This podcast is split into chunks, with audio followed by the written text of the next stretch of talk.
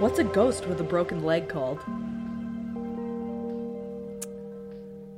Uh, what would that be? A hoblin goblin. That's not at all what I would have thought. Yeah, seeing how a ghost and a goblin are two completely different things, but hey, whatever. It was cute. two- yeah, yeah. I went. I went right for the ghosts. You kind of cross lines there, but hey, it's okay. That's what we can do here. We do that here. I think these are Crossing yeah. lines I think those are since 1999. jokes for children, but that's okay because you know kids at heart. To be honest with you, um, the entire time we've been doing this podcast, I'm pretty certain that most of my jokes have been pulled from ch- like childlike. sex. Yes, that's amazing. I love it. I definitely have to click that I'm under 18. Yeah. Definitely not weird that you're lying about that online or admitting to it. Oh, no, not at all. Yeah, not at all.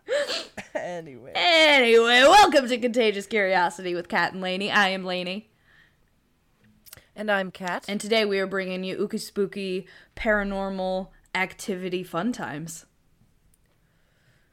or do we? Because I might present like present a slightly different side or perspective to a well-known story that everybody wants to believe is all mystical mumbo jumbery greatness. That just I don't know. Could it be or could it just not? Well, I'm be? excited to get into it in find out. great, excruciating detail. It's going to be a good time. I feel like we might Oh. fight, and it's a good thing we're a couple of states away, so who knows? Listen, I'm not trying to start a fight. I'm what I'm trying to do, pulling pulling my, my dad card out here. I'm just gonna throw this out on the table. Listen, you know, I just like to get people riled up. You know what I mean? Just make I, I like I like to get people all, all bothered. Oh, I've That's seen your Dad. dad in Thank you. action. I've seen it. He's good at it. Thank you for doing that to my my partner that I just introduced you to, and thank you for making them feel uncomfortable and bringing up your love of your love of Trump and the Tea Party, which is not true, but just to get a rise. oh God, I'll never forget. God, he's such a rapscallion. I'll never. Forget. what? Just, just poking the bear. Just poking the angry bear. Oh, it kills me. I don't know if your dad has ever been What described down as a rapscallion before in his life, but he is. You you silly little rapscallion. That's what I'm just gonna come up and see him just be like, Bill, you whole rapscallion, and slap him on the back the next time. You- I see him. oh, he's gonna be so Don't pissed. touch him. He'd be so mad. Yeah. Don't touch him. What are you doing? I'll never forget. I used to work with my father. Um, separate apartments, but in the same building. But it was a very large building, and there was a, a guy that I used to work with who was just very overly confident in himself. He was just one of those people who, you know, he thinks when he walks into a room that he lights up a room mm. and that he is God's gift to everything that exists in the room. And so my father, I you know, long story short, he used to have to bring things up to the floor that I was working on. It was in a mental, it, not mental health. It was in a, a rehab, like nursing facility. And my dad's just talking to me while I'm at the counter, and this guy comes up and he's like, "Hey, Bill, how's it going?" And just kind of pokes him, oh, pokes his belly a bunch of oh, times. Oh, just, and this is like a six foot four dude. And my father's like, oh, he's like five seven. He's not that tall, and he's stocky. He looks like a dwarf, you know, like we're a dwarfish mm. bunch, us. And he's just like poking his beer belly. And my dad, my dad was like really pleasant because he was at work, and he's like, haha, you know, you know, I just, I'll tell you one thing, you know, if, you, if we weren't at work, I'd fucking punch your lights out. And my dad just smiles and says that to him, and he's like, "Oh, Bill, you're funny. You're funny." He's not like, a joke. I know. I know. It's, so funny. It's, It's funny. Isn't not it? a joke. That's amazing. What a rapscallion you. Oh God, I I could go on talking so what are you about. drinking today, though? Oh, okay. Yes, please do stop me. I was no, no, I was just, right as you're like, I could. no. That's what. I was saying. Is I could go on talking about our father bills for days on end. So let's keep going with the podcast. So, the fact that we have two I do bills. love it. We have two bills. Making a two dollar bill is what that eh. does off the uh, sound bomb. So anyway, I am drinking a little creation that I made myself that I am calling the Phantasm Gasm. and it is it is a butterfly pea tea infused fantastic. vodka with a little bit of mango lemonade mixed in and a sugar rim and it is it is primarily vodka because I was putting it in a martini glass so it you know it has to be a martini so it's it's interesting but I like it Say the name again. phantasm gasm Phantasm Gasm. and a little bit of simple syrup in there to make it a little sweet a little sweeter yeah, I really love. I love that purple effect. Mm, oh, I what. know. Because Oh, the it's- the vodka infused is it's a dark like cobalt blue, and then as soon as I add the the citrus to it, it just bam purple, bam. It's beautiful. bam. Pa, pa, pa. What are you drinking? So I'm drinking a soda. It's big in flavor, as the bottle says. It's got a picture of a giant hippo on it. It's bright purple, which is funny Yeah. because your drink is also purple. And it says uh, hippo-sized beverages. Hippo. Uh, it's the hippo huckleberry it's flavor, and it's actually it's. So I opened it already.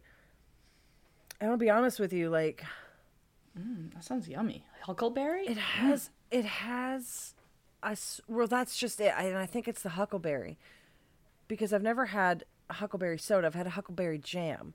And it smells very nostalgic but I can't place it. But it's almost it's very rugged and earthy still. Like so you can smell this fruit to it but there's also like an earthy flavor to the Ooh, berry itself mixed with some there's got to be something else in here just to kind of like dumb it down a bit. But it's not um hold on it's pink so there's not much color to it but it's just it's just I like that you had to It's take the good, but taste of it just to too. to double check. It burns. Ooh. It burns. Well, mainly Like- because like a the, the the scent intrigues Like a me. ginger like burn? What do you mean by burns? like a ginger burn. That's a good way to put it. Like a ginger burn. And so there. Hold on. let's, just, let's just read the bottle, shall we? It, I don't. It, I don't think it actually has. El- oh, oh, elderberry. Hey, there she blows. So huckleberry and elderberry. Oh, I'm like, I'm like, there's something else in there. And what's really funny is that I actually years ago, um, I harvested a shit ton of elderberries to dye some wool. oh, yep. So I'm like, there was a smell in there that I was. That was maybe that's what it was. Cooking It all good. that. It's good. Look at it. It mm-hmm. all came together. It all came around. I love that there's a hippo on it. I love good. If anybody has spent any time on our Instagram page, you'll notice that I, I often tend to share a lot of updates about Fritz, the hippo at the Cincinnati Zoo, and Fiona, his sister, and their whole little Oh, bloat that they have going on there. Oh my god, he is so freaking Their whole cute. little bloat. That's what they're called. A group of, of hippos is a bloat. I They're so know. cute. Oh, I love them so much. I've been obsessed with Fiona since she was born, and I'm just like, mm, mm, they're so cute. Deadliest freaking animals. They are out of control and extremely vicious, but oh, they're so cute and their little wiggly ears. I think that's why I love them so much. Is they're just like the- absolute the ear No. I mean, I just the fact that they're so freaking cute, and then they're just like, hey, I'm a killing machine, chomp chomp. When like a lion looks scary, you know, a gorilla You think so? looks scary. A fucking kangaroo looks scary. Oh yes, Sloth. yes. They they are are terrifying looking. Like you expect them to like you know if they are in any type of danger or anything, and when they do attack, it's gonna be a bad time. Like, but a hippo, you're just like, oh, look at that little water water horse. It's just so cute with his little Koala. ears. Fuck koalas. Koala. I fucking hate koalas. I had to bring it up. You can't bring up a, like a cute, deadly animal without bringing up koalas. See, that's the thing. They're too dumb to be deadly. They're too dumb to be anything. They ju- I don't understand how they've made it this far and how they I don't get it. You know, I'll tell you, when you get on a tear about an animal, you don't fucking let up. I I've got very strong opinions about animals. day. like, I'll never forget the day. How did you? I, I feel like you were screaming it at me, but it might have just been in a message when you were just talking about the sunfish. Um, no, You- we you were were talking about on the a bus giant at sunfish. Disney. We were on no, we were on the the, the, the monorail full of other people, and I am lighting you up about the impossibilities Upset. of sunfish. And yeah, they, no, they they're And by the way, I'm not. I was not on the sunfish side. I was just there as somebody receiving the information. But she was like, she was like delivering it to me like she was like like she was making points. making points. But it was good though. I didn't forget it. felt like Mrs. White in Clue, just like flames on the side of my face, burning flames. Fla- flames. All right, so we have got um, a lot of information to get through today. So I feel like we should jump right in and get this puppy going. So I'm going to start this off. Yeah. And this is not an episode that's like, here's a haunting. This is going to be a lot of information about a lot of stuff. So I don't know how else to classify it. So here we go. Because I just want to point out that Laney and I have a hard time having short episodes, so we can't just come at you with a little bit. Yeah, I tried coming at it You with a come little with bit. us, you come with a lot. And the also, But then it grows, yeah, man. it does. I got I find That's so much happens. to say. All right. So today, I will be talking about a man who is well known to those interested in the occult or paranormal, but rather unheard of to the rest of the world. The glorious Nandor Fodor. So he was one of the this. most foremost, one of the foremost intellectuals of his time on paranormal activity. A man who is deeply invested in both science and the supernatural. Truly a fascinating person and a testament to how polarizing a single human can be. Fodor was bo- born on. It's so hard to say his name without wanting to say Frodo. Like seeing it typed out, my brain is automatically just like Frodo. Fodor. Fodor. No. Fodor. All right. Fodor was born on May 13th, 1895 in Hungary. He died on May 17th, 1964 in New York. It's hard to pigeonhole Fodor as any one thing because he studied, worked on, and wrote about so, so much during his 69 years on Earth. He earned a doctorate studying law in Budapest, was an author of multiple books and scholarly papers, a psychoanalyst, journalist, psychical researcher, poltergeist aficionado, and an active member in many different spiritual or cult societies across the world. Nandor Fodor gained both support and disdain from those practicing spiritualism because his skeptical approach to to psychical research. Before I get into the life and studies of Nandor, I'm going to do a brief overview of what psychical research is and the rise of spiritualism since they both played such significant roles in his life. Kat and I could literally spend the next five years of our lives just studying and covering the ins and outs of spiritualism. So I, I really, I, this is, it's the briefest of brief overviews that somebody could possibly give. There's so much. You cannot state any more clearly that you're generalizing the F out yes, it, right? y- Is that the point exactly. Like it is. Yes, this gotcha. is Gotcha. the bare bones.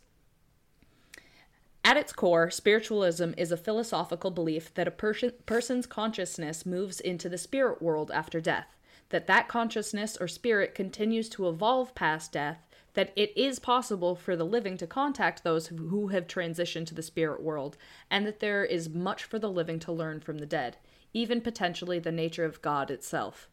Even more simply put, spiritualists sought communication with the dead through things like mediums, seances, and rituals to gain higher knowledge of the metaphysical. What they were trying to learn from the dead was different for every spiritualist. Some simply wanted to speak to a family member or friend who passed, some were in search of spirit guides, and others wanted to learn the secrets of the universe, both seen and unseen. Though interest in communicating with the dead is a tale nearly as old as human existence, it has never been so wide reaching or all consuming as it was in the late 1800s. Spiritualism grew in popularity at the end of the 19th century and reached its fever pitch in the 1890s with more than 8 million followers in the United States and Europe. Its heydays were between the 1840s and 1920s, but is still very much practiced and believed in by people all over the world today, primarily, though, in Brazil. There were a number of factors that helped its popularity skyrocket.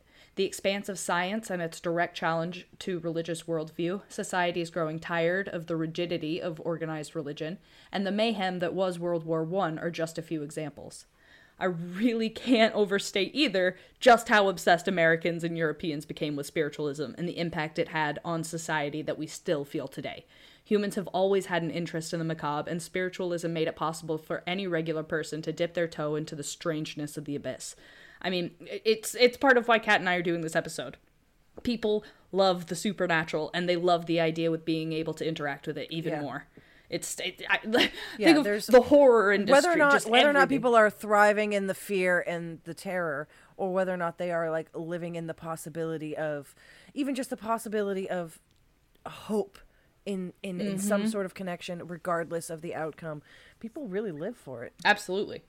It's it, just the the thought of there's been so much loss already and you know the the brief history of the United States has just suffered so much in its baby infancy. And the thought of people being able to communicate, you know, with their lost loved ones or anybody gaining more insight and things starting to become more, you know, people started becoming more free thinking and science like showing us things that we never thought possible. It was like watching magic, you know, happen before you and come to life. So why not study spirits and ghosts? Why how is that any, you know, more fantastic than like things like, you know, traveling at the speed of light or sound or you know any of that just it's yeah I agree. I had a lot of experiences and a lot of a lot of events happened to me when I was younger, and I remember constantly being told that it was just a part of my active imagination. Mm-hmm. But I was like, I, I just and I could I could go on about some stories,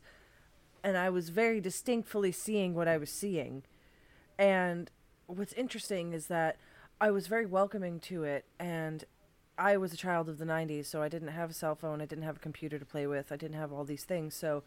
I relied a lot on television, and my parents actually kept me from a lot of really scary things. But I think it was when I saw Poltergeist, which is the most hilarious thing to say in the world. But when I saw Poltergeist, then I started to become Did you afraid say of the unknown. Then I started to did you just say pol- Poltergeist, yes. poltergeist yeah. Well, it's probably it's really you know what I mean. It's literally just it's kind it's an inflection on whatever I'm Oh, saying. yeah, I I know better. But thanks for thanks for bringing. it up. anyway I know better. poltergeist anyway. but yes, so once I started to gain a lot more fear, now now I can't help but think about it. Polter, polter, polter. I. Pol- why do I want to say poltra? poultry maybe because of like chickens and poultry that's all i just see like a, a chicken entity like spirit just poultry now poultry I'm guys fucking on it. Now I'm fucking on this, and I can't get off this. All right, moving on. I'm moving on. Regardless, then I was scared of ghosts. Then I'm done. I'm fucking done.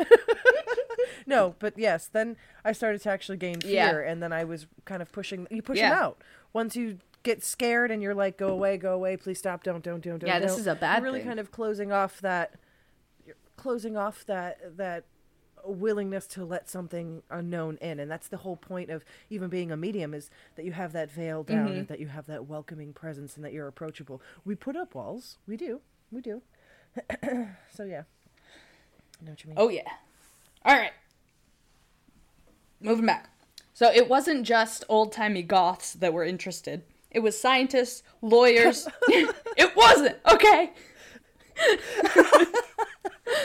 i came here specifically to say this It was scientists, lawyers, philosophers, doctors, mathematicians, academics, high class, low class, regular Joe Schmo, literally every class or creed of person was invested in and practicing and studying spiritualism. Like this was huge. Newspapers were writing about it. It was in books. It was on, you know, in songs. It was freaking everywhere. So it, it- it's been called the greatest and most diverse religious movement of the 19th century. To demonstrate just how mainstream and popular it was, we're going to play you a little song from 1853 that has been stuck in my head for the last week. I love it. I'm so into it. So please enjoy Spirit Rappings, my favorite 170 year old song. all right i'm ready give it to me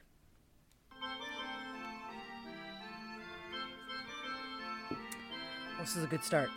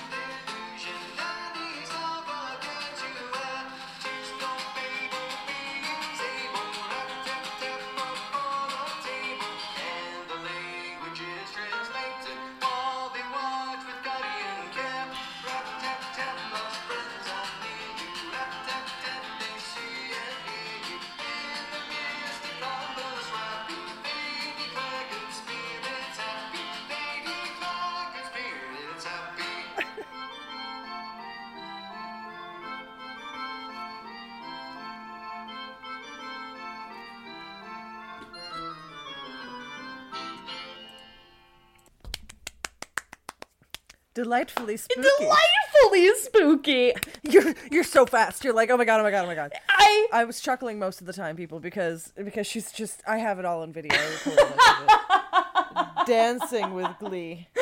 Glee. I love this song. I have played it way too many times. I am a huge fan. I'm a So huge fan of me. spirit rappings. So she showed it to me, and it was last night, and I was like, she's like, she's like, man, I really, really need you to listen to this. So, so there's like occasional moments when Laney's like, you know, like this is life or death, and music it happens. It is almost 99% "You of the time listen to this." music. Yep, yep, yep. you need to listen to this. You need to listen. Anyways, I, I fell asleep, woke up, you know, sent memes while I was, you know, getting ready for work in the morning, and I didn't watch the video. And midday, she's just like, you know, this is upsetting. You haven't said anything to me yet about that video I sent you, and, or about about the song. And I was like, I'm sorry, what? You've been on a habit lately of screenshotting my messages and sending it back to me, and I'm so grateful for that because I'm like, no, that's keeping me accountable. I don't do it accountable. in time. Sure, I don't sure. like you don't say something and I'm just like screenshot that fillet to prove. I I do have to go back and find it. Could you imagine if I just if I immediately if I said something and you immediately I just have a folder of just to? No, I think I did tell you though when you didn't respond to spirit rappings. I was like this friendship is quickly hurtling towards its end. If you've got nothing to say on the matter, this is this is upsetting. It is a freaking banger a- and it oh, I love it so much. I was in a meeting at work and I was like, listen, I'm I'm going to lunch. I'll, I'm gonna do this right now. Okay. I'm gonna do this right now. But there's like 1,800 views on the video, and I'm like, most of them they've got to be her. it's dope though. It's good. It's good. I love it. I love it. But you were like, I've listened to it so many times. you know it's it's weaseled its way in there it, it's affecting my relationship because i'm singing it like anytime that there's there's a moment of silence i'll just whip my head to my partner and start singing it he just gets up and leaves oh it's so You guys are pretty fortunate. You have you have a whole separate room situation. You can go to the bedroom, you can go to the spare room, you can go to the living room. I you know. can go to, It's know, you got- You fantastic. got, space over there. we got yeah we got our own little cozy That's corners pretty much it. That's it for Yeah, yeah. Unless you want to lock yourself in the bathroom, but then the cats always want to be in there, so you never really get peace when you're in the bathroom. Plus, Robert Pattinson is just kind of staring down Aw. at you. Whose fault is that? My brothers. It's a very small. That is a It's very small the bathroom. Tiniest bathroom. for such a lo- for such a large man to be staring at you while you're. I have a Robert Pattinson shower curtain, and it's I don't even know what movie it's from, but he's like a drug dealer in it, so he looks I- I don't think- haggard. Is it, it from is. a movie? I honestly thought it was just no, from some no. shady Instagram. No, it, it is from a movie. I, I did look it up at one point after it was gifted to me, but it, he's just looking rough. But everybody knows that picture. It's that meme when he's in, he's in like he's in like the track. Yeah, yeah, and yeah. He's like in somebody's in somebody's like kitchen. freshly bought Yeah, yeah. There's like, a bottle of McCormick like- like seasoning in the background that you can see. Oh, it's great. And the way my apartment is set up, like you have you a can direct see the McCormick. Yeah. Oh yeah. There's a direct like sight line from sitting on the couch that if the door is open and the light is on, he's just giving you the eyes. Like and he's just watching you the whole time. It's fantastic. It's one of the greatest gifts I've ever I ever don't gotten. like that at all. Ooh. me, me over here with my my fucking trees and shit. my I do. I I've got Trying a to make it lot of comfy in there. random stuff that makes it, that is like Oh, I love it. designed to be uncomfortable just around, around my house. That's a really good way of putting it. You have some artwork too, where it's just it's. Well, then again, I have a lot of uh, when I, people look at my drawings, it's nothing just but like mutant and like deformed Mm, people. mm-hmm. I'm like, this is my art. This Is this what I like? What I. Do you like this? This man has has a neck, the neck of a straw, and has, he has seven hairs on the top of his head. But look at those tentacles coming out of the back of his head. so eyes. cute. All right, get, we gotta get back. All right, let's do it, let's do it. All right. So, with this intense new interest in the Western world, many different societies were formed, and a great deal of money went into scientifically studying ghosts, apparitions, poltergeists, prophetic dreams, and much, much more. This was not just a lark or a pastime. Spiritualism and the paranormal were taken extremely seriously. In January 1882, a conference was held in London to discuss the viability of setting up an organization to carry out formal scientific research into these matters. The following month, the Society for Psychical Research, SPR, was founded in England, the first learned society of its kind, with the purpose of investigating mesmeric, which we now call hypnosis, a term coined by Frederick Myers, an author, poet, philosopher, and one of the founders of SPR. They also investigated psychical and spiritualist phenomena in a per- purely scientific manner. Its leaders quickly created an administrative framework, including a scholarly journal which people, which uh, which psychical research could be reported on and debated about worldwide. In the United States, another group of distinguished scholars and scientists formed the American Society Society for Psychical Research, ASPR, in 1885. Fueled by scientific ideals, they were determined not to be misled by tricks, illusions, and wishful thinking, and quickly learned to spot fake mediums sitting through endless dull seances in the pursuit of scientific explanations. Both these organizations are still up and running today, carrying out field investigations, survey- surveys, and experimental work.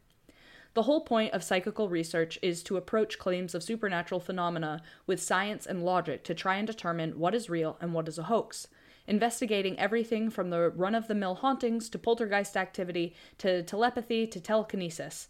In 1886, the S- SPR released a two volume publication called Phantasms of the Living that was all about telepathy and apparitions.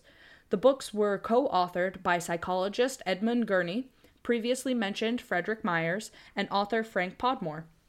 All three men were very active members of the SPR. The two volume book was met with mixed reviews, and scientists outside of the interest of spiritualism thought that it was utter rubbish. However, Gurney and Podmore proved a defense of the Society's early work in this area in scientific mainstream publications. SPR also investigated many spiritual mediums, finding a large majority of them to be frauds and swindlers. Psychical research was all done in the name of science and truth and is part of the reason why we have so many answers today about the validity of paranormal claims. Now that we've gone over a little bit about spiritualism and psychical research, let's get back to the guy Nandor Fodor. As stated previously, Fodor was born in 1895 in Hungary, right at the peak of spiritualism happening in the West.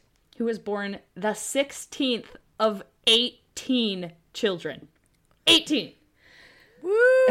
but he would become the youngest living child of his parents when his two younger siblings died I in, mean, of at an least you're never alone. Eh, that's true.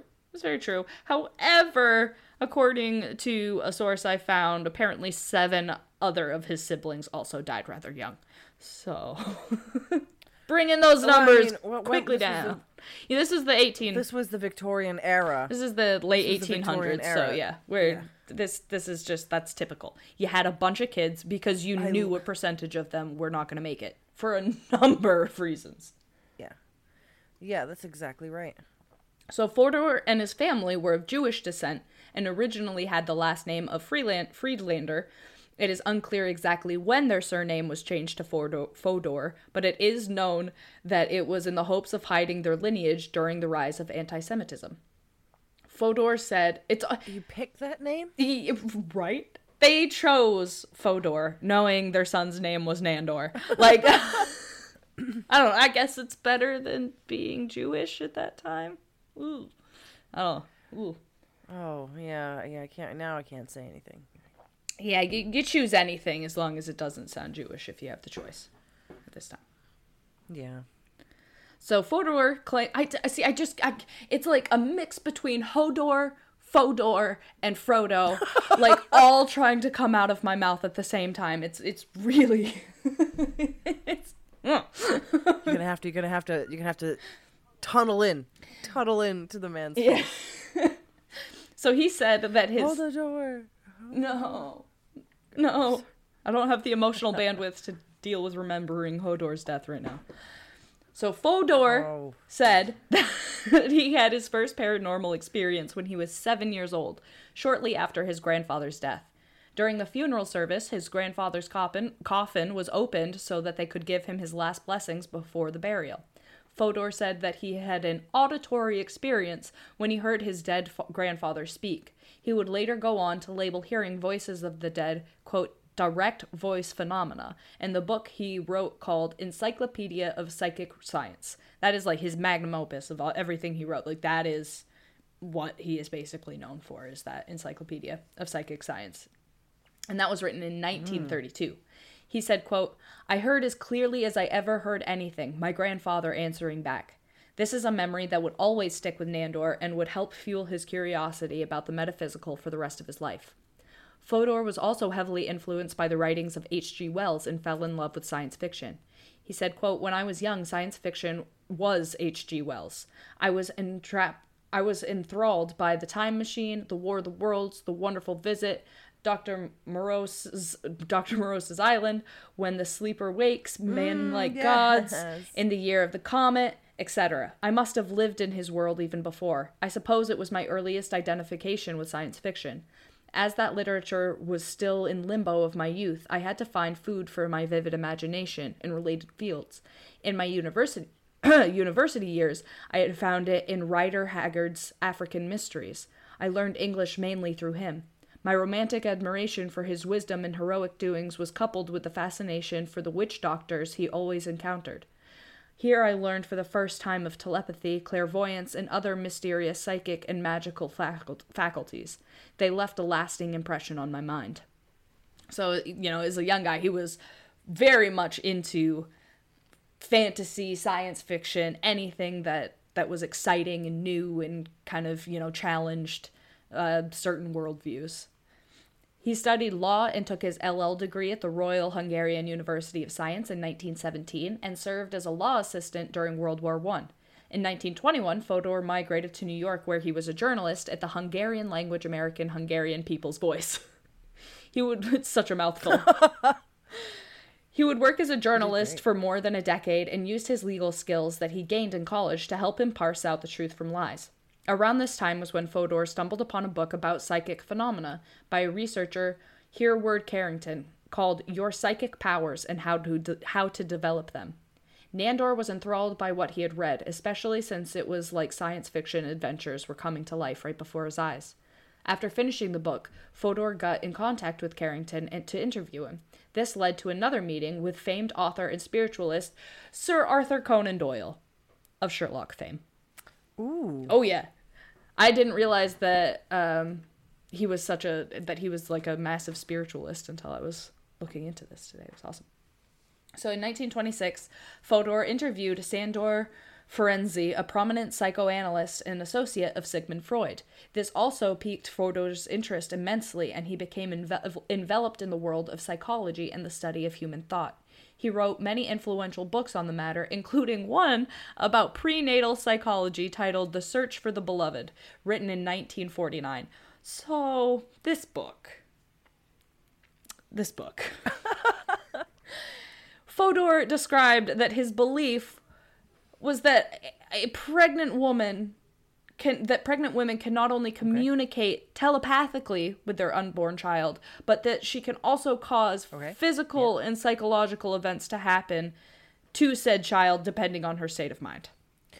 So that she They is able to did just not like give women any kind of credit. They just it was that is a huge amount of credit. What are you talking about? Yeah, She's able to. I, hysteria. if women are just able to communicate telepathically with their unborn children, that is a huge. I to me anyway. I'd be, that would be dope. That would be It's so one step cool. away. It's one step away of saying that you can will yourself to to like not get pregnant from a rape. Yeah, yeah. One. I feel like that's a few steps away, but it's, it's on. It's it's on the, the same road. It's the house. It's the neighbor on the road, man. It's a neighbor on the road. yeah, I'd say it's on the block.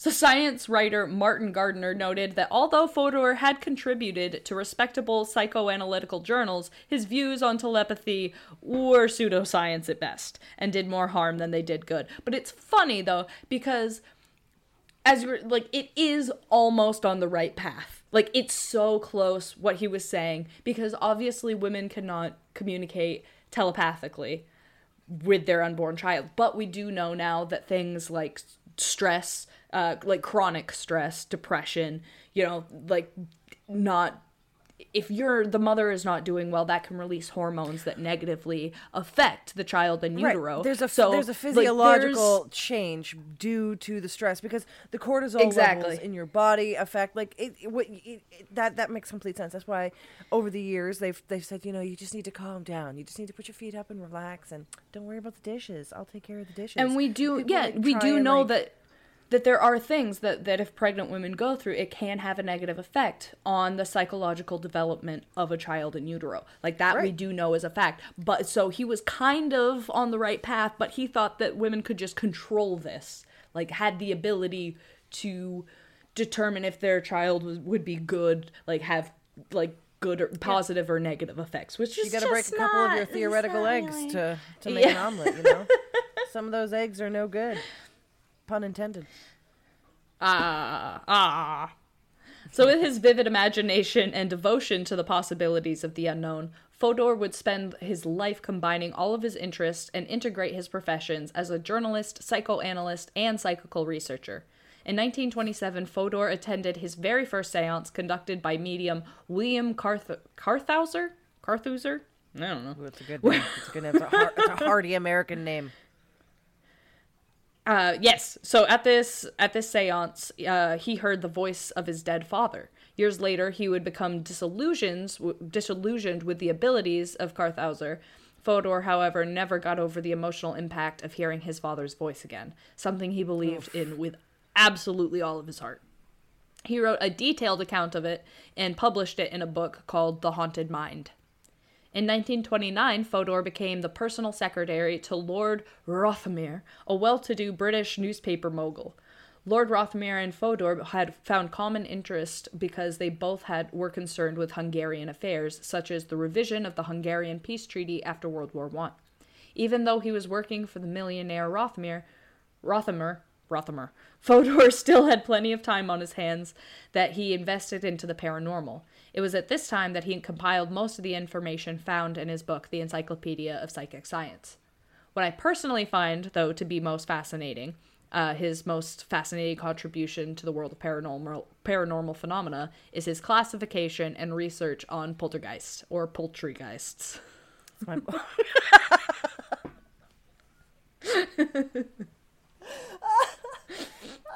So Fodor pioneered the theory that poltergeist. I'm never going to be able to say it the the correct way ever again. Which one? Fo- Fodor, Fo- Fodor, or All of it. All I'm imagining is Hodor, like dressed up like like a little Sherlock Holmes with a monocle, solving crimes, man. Solving crimes. and- Paranormal crimes.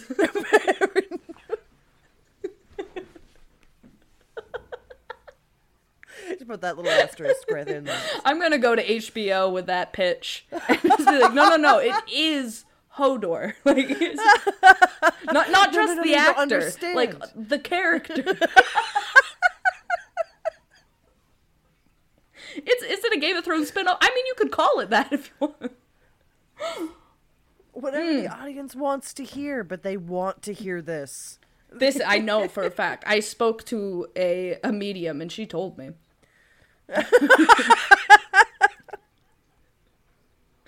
Okay. All right. All right. All right. So oh. Fodor pioneered the theory that poltergeist poltergeist are external manifestation of conflicts within the subconscious mind rather than autonomous entities with minds of their own. He proposed that poltergeist disturbances are caused by the suffering of a person due to some form of emotional stress or tension.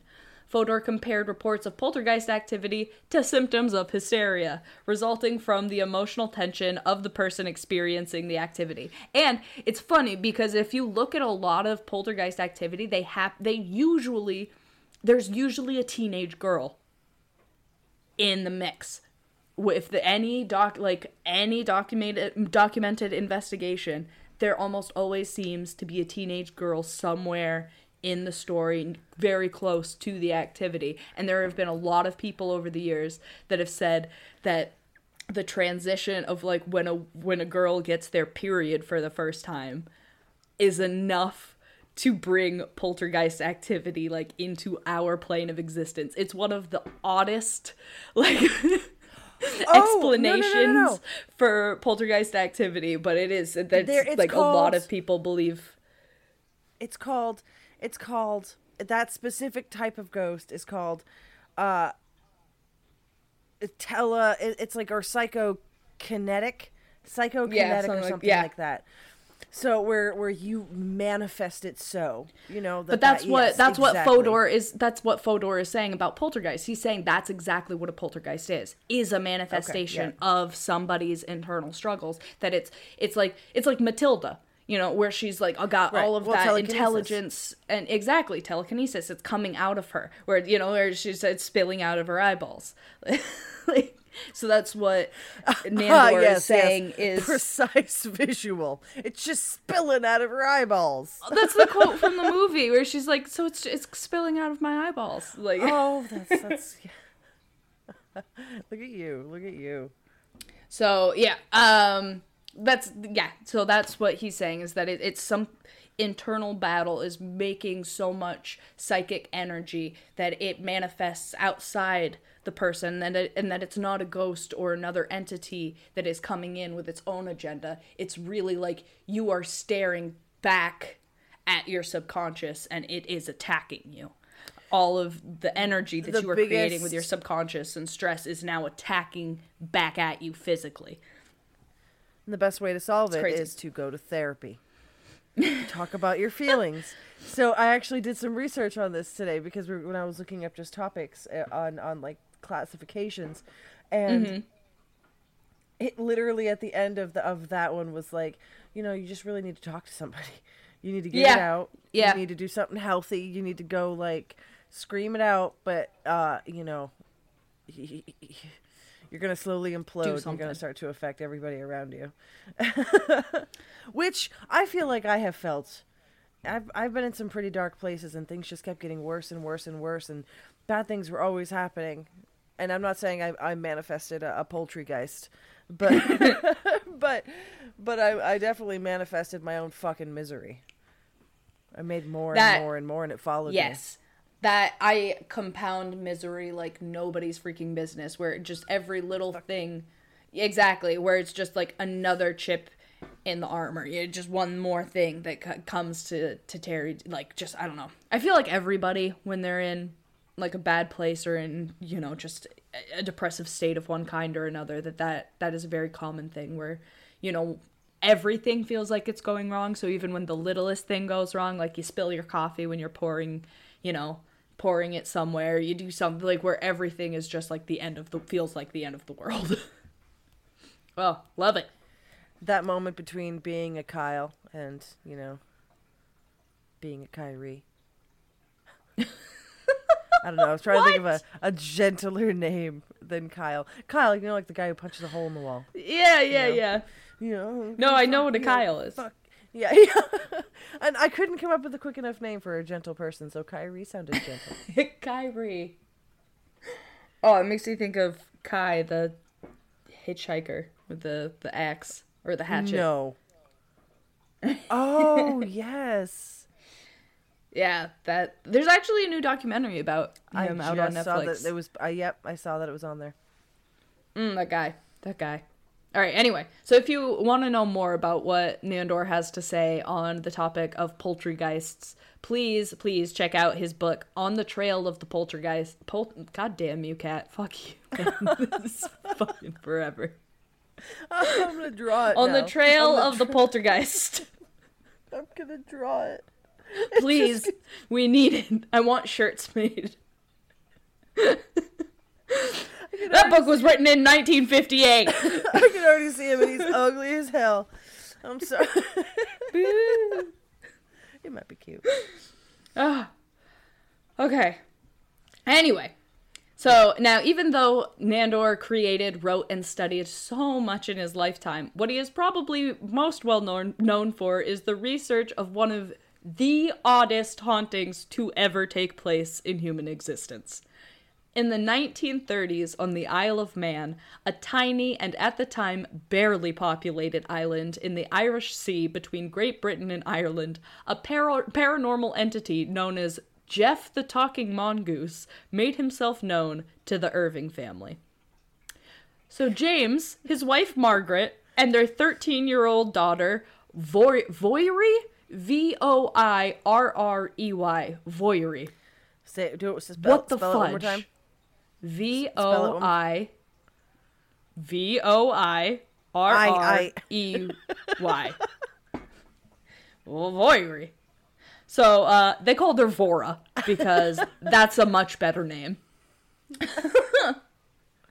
so they were newcomers to the Isle of Man and were looking to make a living with a farm and some livestock. Jim was new to the farming game because he was originally in the pipe organ business, but World War One Oh. kind of wiped out everybody's spirit for the pipe organ. so Jim you, needed to find a get new in trade. that? Can you just get involved in that?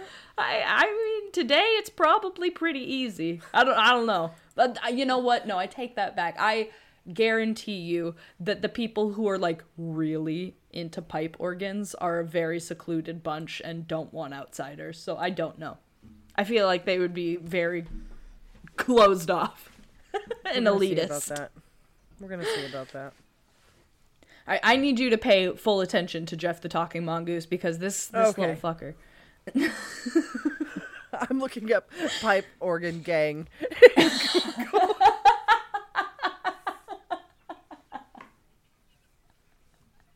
I hope we never get arrested for anything because it's like our search histories never get like we're going straight into a mental health facility. I feel like the first thing that like I think of when I think of a pipe organ gang is that they have somebody at the front door going, "You want you want to get in?" oh yeah, there's always with the snapping and like well, the you think cigarettes you're rolled up Mr. Tough. Guy, huh? Mr. Tough Guy, huh? So in September of 1931, the Irvings started to hear odd noises around the house. They claimed to hear persistent scratching, rustling, and vocal noises behind the farmhouse's wooden wall panels that variously resembled a ferret, a dog, or a baby at any given time.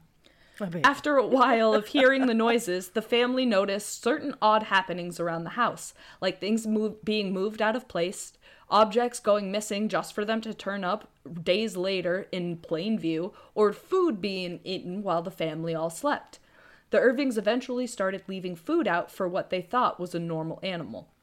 This apparently pleased Gef because after they started feeding him is when he decided to make his first physical appearance. I find this really kind of like a, a cool little factoid because in so many different um like m- myths and things like that's what you do for the fae is you you for like leprechauns and the fairies and you know all of those those creatures you leave food out for them you leave offerings of food and that's how you appease most this of them is Ireland and that's that you're talking about. yeah. Or like this is. is It's in the uh, Yeah. yeah. I, the yeah right in Isle of Man, but yeah. Ireland and yeah and yeah. So yes, exactly. And there's a lot of claims for uh, that like odd things happening around that area anyway. So who knows?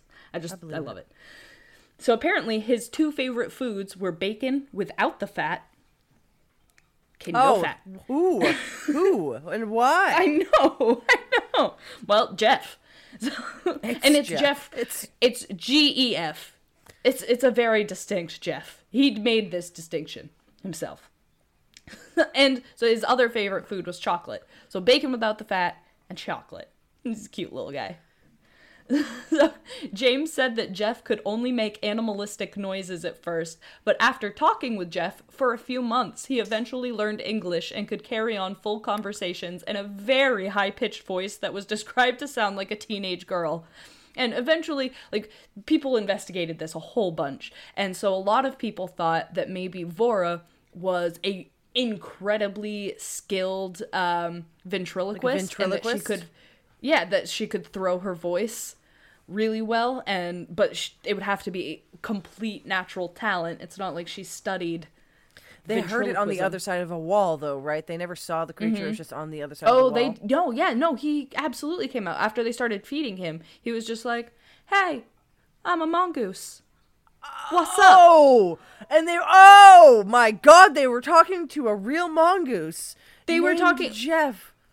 gef and uh gef had human hands like tiny human hands and yeah Are there pictures uh, of this? there were a couple of pictures that were taken, but a lot of people are like, "That's just a fur coat." Like, can I can I give you a quote of apparently what Gef said to the family? This is a quote from yes. Gef. I'm a freak. I have hands and I have feet, and if you saw me, you'd faint. You'd be petrified, mummied, turned to stone, or a pillar of salt. Gef, Oh, Gef. I'm a freak. I have hands and feet. I, f- I feel like if an animal became like a like more sentient, I think they would freak out at first and just be pissed. what is this? What's that taste in oh. my fucking mouth? It's your dick. You've been licking your balls for three hours. Oh. oh, Gef. Oh God, Gef. Yeah, he w- he's an odd little guy. But over the years, the Irving family seemed to develop a loving relationship with him, and they would he would apparently over the years. oh he was around for a very long time, like eight years. Like they just lived with Gef, and he would come and go, and he would just be like, "Hey, I'm here," and like pop up. And he like full conversations, and he was super witty and was like a trick. Like he was, yeah, yeah. There's a lot of of stuff about Gef. I, I we really could do a whole episode. This is also a very brief. Like we're just flying through the basics of Gef right now. As a side note to Nandor. so Nandor and Gef. Oh, I got more information about that when I'm done. So, over the years, the Irving family seemed to develop a loving relationship with Gef, and he would help them out around the house, even bringing them small dead animals as offerings. Gef supposedly guarded their house and informed them of the approach of guests or any unfamiliar dogs. They said that if someone had forgotten to put out the fire at night, Gef would go down and stop the stove. The Irvings claimed that Gef would also wake people up if they overslept, and whenever mice got into the house, Gef supposedly assumed the role of the cat, although he preferred to scare them rather than eat them. This literally, this is a fucking Disney movie. Bro, like this is this is a Disney movie. So I was gonna wait till the end to tell you, but I, you brought it up twice now. So there is a movie being made of Simon Pegg. Listen to me. Simon Pegg is playing Nandor Fodor. And guess who? I just I need you to guess. One of the most my my most favorite people is voicing Gef the talking mongoose. Is it Matt Berry or some shit? Is it? Okay, it's not okay. It's Okay. Neil of favorite- freaking Gaiman is oh. voicing Gef the talking mongoose. Neil Gaiman. That's gonna be wonderful. It looks out of control, is what it looks. You've brought it up twice, so I gotta say it. I can't hold it back. I couldn't. I had no idea that this was this movie was in the work until I started doing research on Nandor Fodor, and I was just like, "Are you freaking kidding?"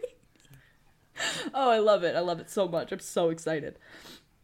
So, uh, the Irvings believed that Gef was an earthbound spirit that simply took the form of a mongoose. In fact, Gef himself reported to that he used to be a man from New Delhi, India. Just happened on the Isle of Man. But as spirits like this often are described, he was also a trickster. If he felt like he wasn't getting the attention he deserved, he would pee on the floor, make loud noises in the middle of night of the night and wake the family up or mess with things around the house. They said it sounded like when he would be making the noises at night, it's it sounded like a pig getting a horseshoe nail driven through its snout. Which is just a very specific sound that they came up That's a screech. But they were like, Gef, what the hell, man? Why are you making all of this noise? He said, I did it for the devilment. It's a good excuse. Solid Yeah. excuse. It's hey, why not? what are you gonna do about it? I'm a freaking talking mongoose. I'm Gef.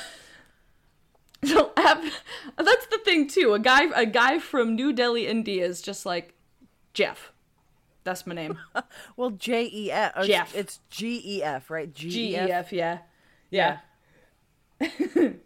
So after Alright. news leaked about the apparent talking mongoose living on a random farm in the middle of nowhere on the Isle of Man, Gef became huge freaking news. Newspapers were running stories on on his existence and people would flock from all over the place in the hopes of getting the chance to see or hear Gef. Again, spiritualism was huge at this point in time, so something as big as a communicating paranormal phenomena was legitimate news at the time, and people freaking loved it. Gef was a hit, but as he was very picky about who he would interact with, he said that he he apparently told the Irvings that he refused to show himself to non-believers. Since Gef was such big news, physical, psychical research from all over the world, psychical researchers from all over the world began visiting the Irving family, running tests, investigating their claims, and hoping to better understand the weird as hell claims of a talking mongoose. Famed skeptical paranormal investigator Harry Price made his way to the island, and after his investigation, he believed that it was absolutely more plausible for Gef to exist than it was for the Irving family to make up such a ridiculous story as a talking mongoose. He was like, I honestly, this is the most ridiculous thing I've ever heard. This family's, their lives are ruined. Everybody knows their name. This poor girl, like, newspapers are just writing about how this 13 year old girl has no friends and that's why she hears a talking mongoose. Like, nobody's benefiting from this. It makes way more sense for a talking mongoose, poltergeist haunting, whatever you want to call it, to exist than for them to make up this stupid as hell story.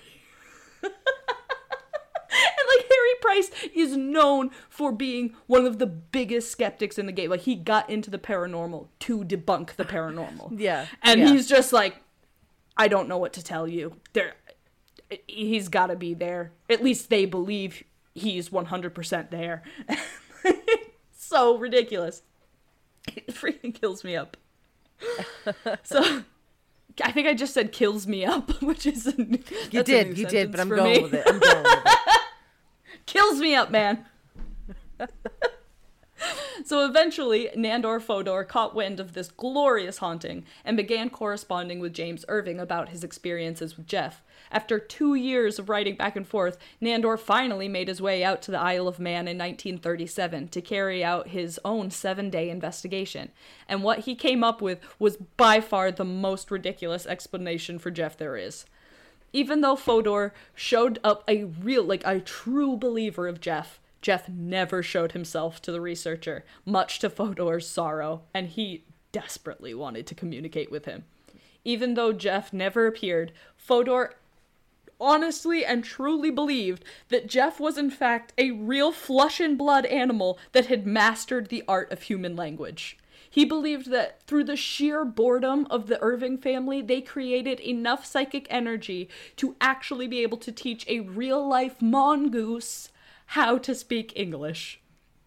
This man. This freaking man, Kat. I found a reason. And he found a way. He found a way. I just I like the, Well, here's the thing, though. Here's the thing. well-known. So the family, the family can see Gef, right? Yes. All of the family can, not and just other not yes just the daughter. Yep. Yep. And the like other people on the island have claimed to have heard him and seen him. A one of the psychical or psych psychical um, investigators that w- went to them like left the house and he then heard Margaret, the wife, like consoling Gef and being like, "It's okay, he's gone." And Gef's like, "No, I can still hear him out there."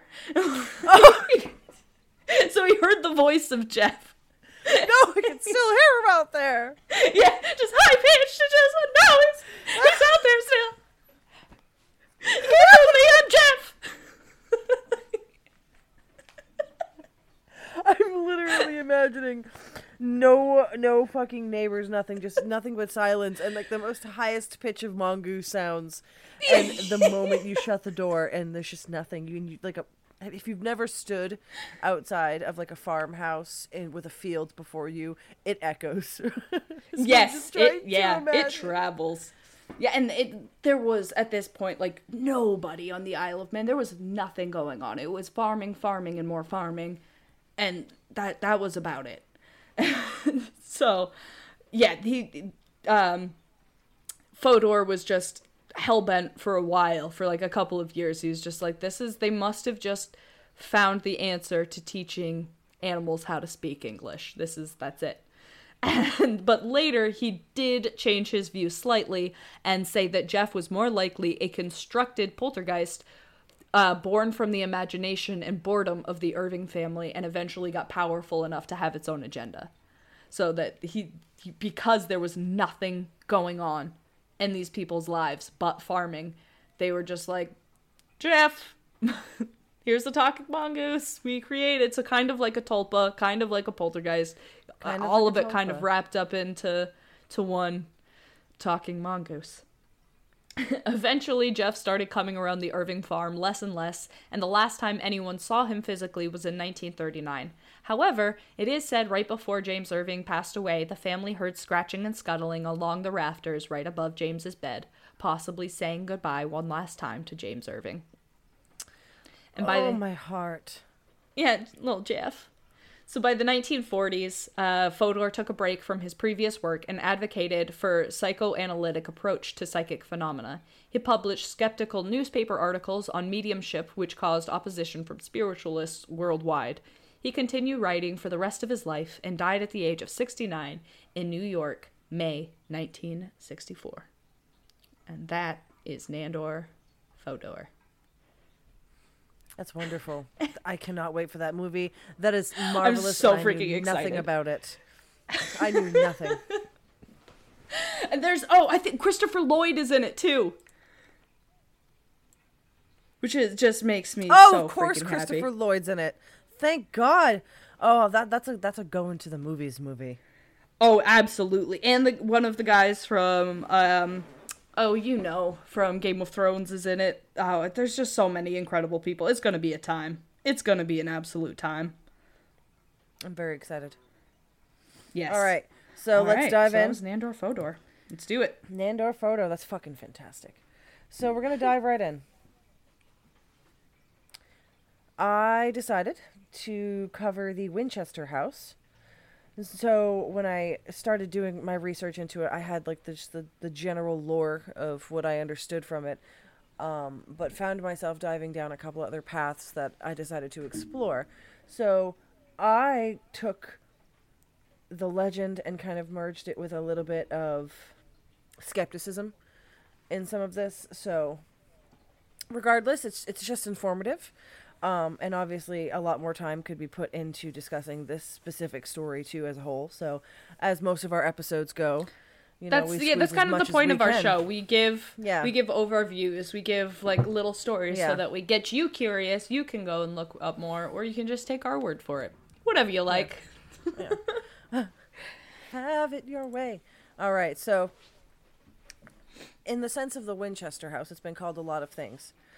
Uh, but it's also been called the house that the ghosts built. So that's really a, a common, a common uh, name that you hear people say. But regardless, first. you So I don't I don't know if you know this, but um, I've actually been to the Winchester House. That my brother took me there for my birthday one year, and I've actually taken a tour of the inside and the the surrounding property of the Winchester House. Oh, that's fucking fantastic. Yeah, it was. So what that what's what's what's fantastic too is that you're gonna be able to you're gonna be able to like relate to it on a level that's much more personal and fill me in on gaps that I do not have. Okay. Because you yes. probably you probably know um like like in in my I have a lot more of the history in regards to the Winchesters. Um, and like I said, a little bit of the lore around the house, but more more fact than anything, more of like what can be proven, Mm-hmm. and less of the story. And do you have more of the story? I have some of the story because, of course, you know, people who are going there and are wanting to tour the house, a lot of them are there for that story. So I definitely For the feel like legend. the tours that go on there, they kind of lay on.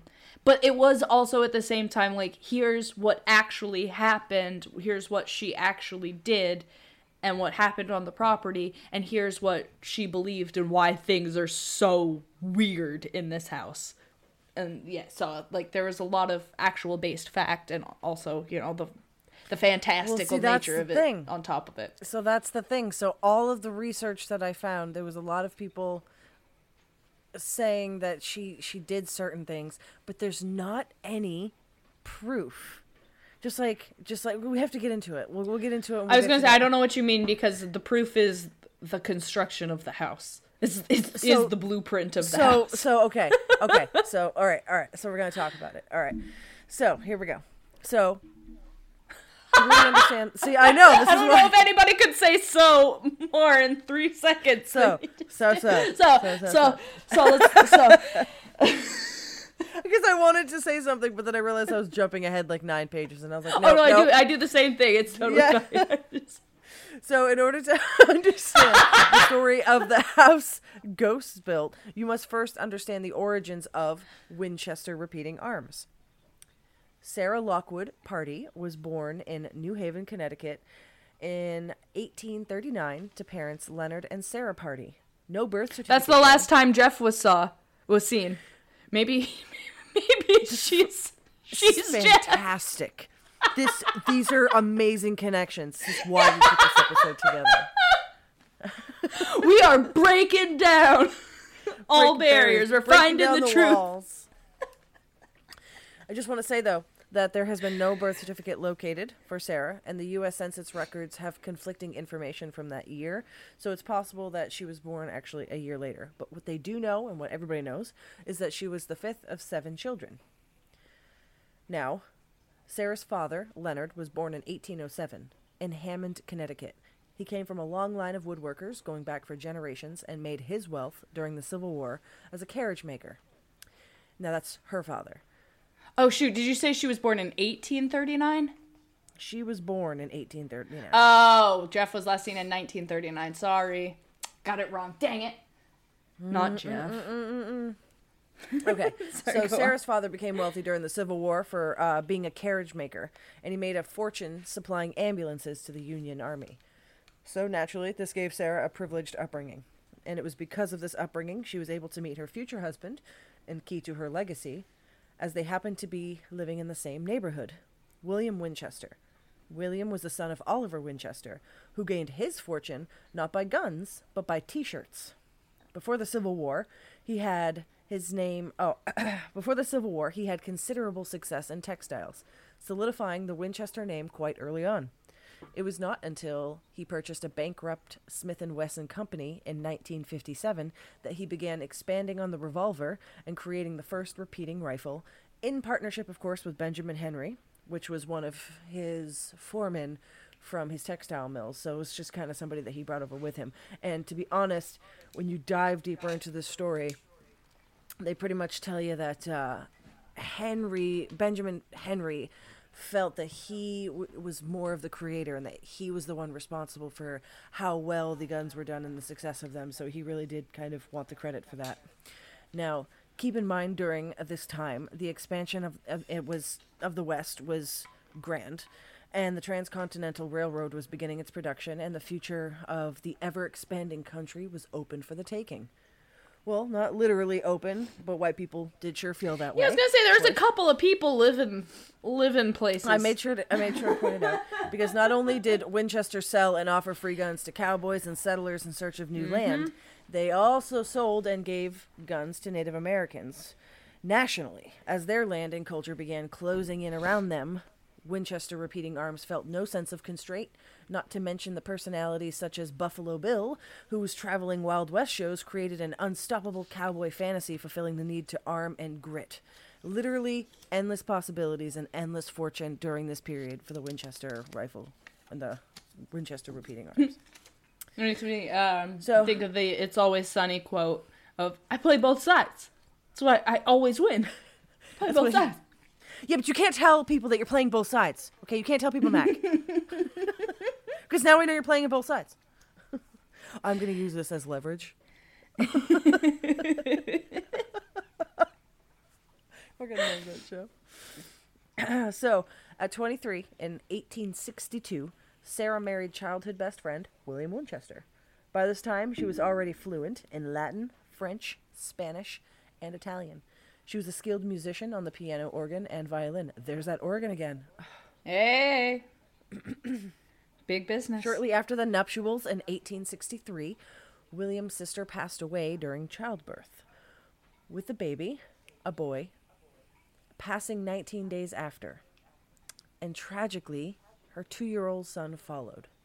So, his so his sister died, her infant died, and then her two year old son died. Once again, these were dark times, people. Yeah, kids didn't uh, have mortality the rate. greatest, yeah, success Didn't have much of a chance, yeah. These tragedies kept them local and closer to the families in the early years of their marriage rather than sprawling about. By all accounts, she was extremely close with her husband's family. She and William lived with William's parents. The family decided to build a new residence in New Haven, large enough to house them all. They hired a well known architect, Henry Austin, to design their new home. And while William and Sarah played a big role in the design of the house, most of the time was spent with Sarah in the designs. Because Oliver was so busy running the company, and this is William's father, and William, though, was following suit, showing signs of declining health, however, Sarah served as the primary contact with the architect. Together, they designed a 20,000 square foot mansion with marble floors, elaborate fireplaces, elegant chandeliers, and floor to ceiling windows. It even had a four story bell tower. In her late 20s, she would become the first and only child. She would, sorry, welcome her first and only child on June 15th, ni- 1866, a daughter named Annie. Aw. What should have been a joyful occasion became a time of grief for the family when they discovered Annie was showing symptoms of digestive problems and was not keeping her food down. She was diagnosed with marasmus.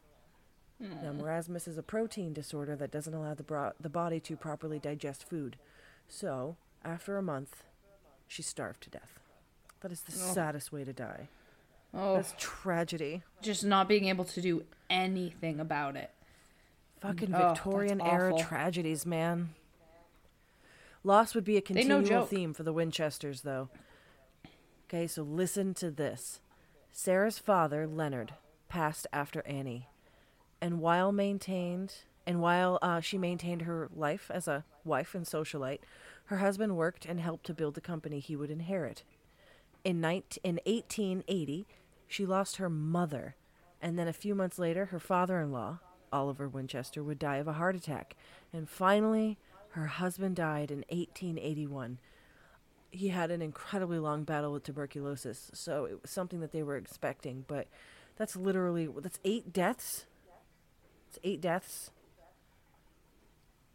Now, all on her own, the Winchester Repeating Arms Company was all hers. Well, for a short period of time. Not all hers forever. She received roughly $20 million. That'd be equivalent to more than $500 million in 2022. And the Winchester Repeating Arms Company left her with a steady stream of income equal to $1,000 a day. Eh, Her- it's not Yeah. too bad. It's not too It's not bad. bad.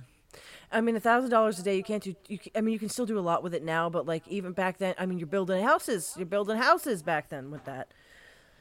Oh, one of my favorite lines that I've read about this woman so far is her life has been described as a mixture of affluence and affliction with no in between.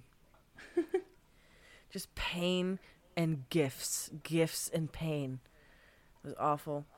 So, you see, Winchester rifles were obviously used during the Civil War in an attempt to reign above the Colt revolvers used in the previous military matters. But their popularity increased more from everyday folks rushing, rushing, of course, to purchase the arms. The original Winchester rifle allowed multiple shots to be t- fired before having to be reloaded, hence the term repeating rifle. It was the first of its kind.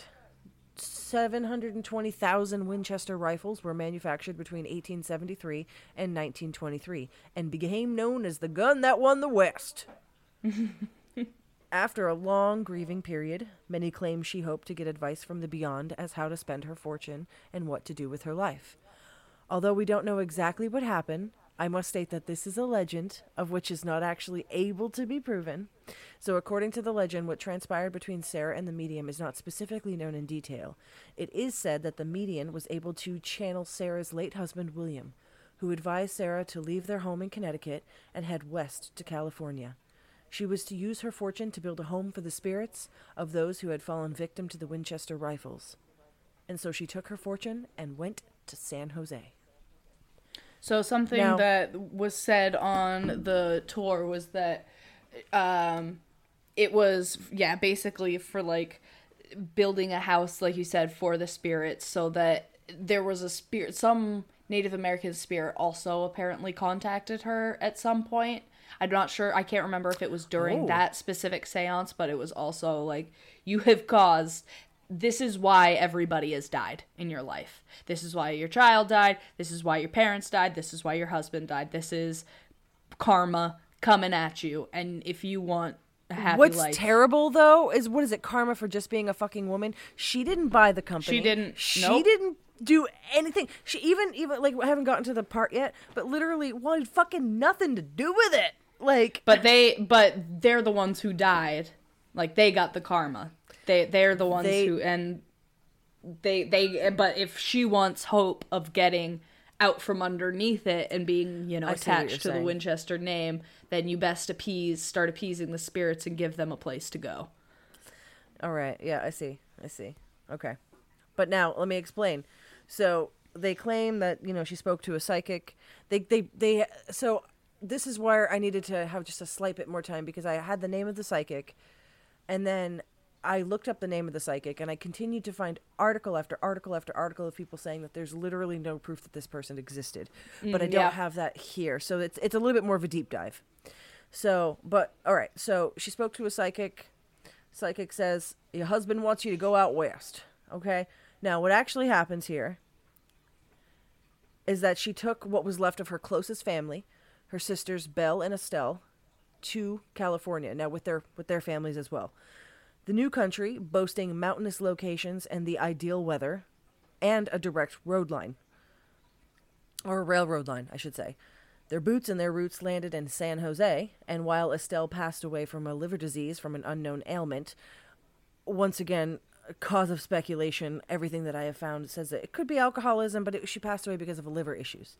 So there was, yeah, and but also everybody everybody was dying for one reason or another. So Yep. you know. And then Belle built a home with Sarah. So they built a home kind of sparking Sarah's interest again in architecture and getting excited to like try something new and because she right before she left Connecticut, she just spent a tremendous amount of money and she built that 20,000 square foot home. Like so she's just she just keeps she, it's it's a passion project for her. It's what she loves to do. Now, we have an East Coast Connecticut socialite millionaire widow, tragically modest and remarkably private. She has a passion for architecture and design with an endless budget and all the time in the world. These factors piled together in time in the time period that we're speaking about creates a powerful mix to conjure conjure rumors and lore, especially the private part. Now, I'll explain why later. Sarah ended up purchasing a farmhouse that would later transform into the Winchester Mansion. At the time of the sale, the house was an eight-bedroom farmhouse with 45 acres. Legends say that if you that if the construction of the house stopped, disaster or death would befall Sarah. Mm-hmm. This must have consumed her entire life. She hired carpenters to work around the clock, transforming the farmhouse into a seven-story, 24,000 square foot mansion. And the purpose of it? The rooms would shelter good spirits, while the sound of the hammers would drive away the bad and damning spirits. The fact is, though, she was a creative genius, in my opinion, and a lot of opinions, with bottomless resources. She worked on the house because the fascination with creation and design, the design for this kept her motivated and her mind busy from the constant grief that she was persisting in her life. Like this is a woman. I don't know if anybody has ever read. She she literally wore black until the day she died, and she was mm-hmm. veiled anytime anybody saw her. This woman literally lived in grief. And How could she you not? Honestly. I know, I know, I know, I know. So, in my opinion, and a lot of and some and alternative opinions, just say that she was a busybody. She liked, you know, she liked the the feeling of the finished project and the satisfaction because just like her house in Connecticut, she controlled all of the plans. She she was a part of the process 100% of the way and it you know, it kept her busy. There, there's probably obviously probably a lot of other things that could be true too. Um, so uh, one thing though is that at this time she paid her workers the best wages. Okay, literally the best wages of the time. And she was known to hire Chinese and Japanese immigrants and pay them upwards of 10 times what locals would get from their work. She turned a lot of eyes because of this, and it upset a lot of men of their time, and well, a lot of wealthy white socialites. It is even recorded that she denied two president stays. I actually saw I saw a YouTube video um, where a girl a girl mentioned this. Uh, she was talking about the fact that she denied two president stays, and she's like, "Well, one of them was was Teddy Roosevelt, and he didn't want to stay there fucking anyway." So yeah, it was funny. But while many might see this as a sign of odd behavior, you know, and like something uncouth and, you know, a behavior of something that, or something that somebody, someone that has to hide something, uh, I personally see it as a woman who just wants to be left alone, damn it. Yeah, just some freaking privacy, thanks. Well, I built my seems mansion. To be done with people, and she's over it. So, you know, she just keeps building and building and building. Onlookers would slow as they passed the Winchester house, and it was not uncommon for them to see Mrs. Winchester moving about the grounds, but always from a distance. And she never showed any signs of acknowledgement or made any attempt at friendliness.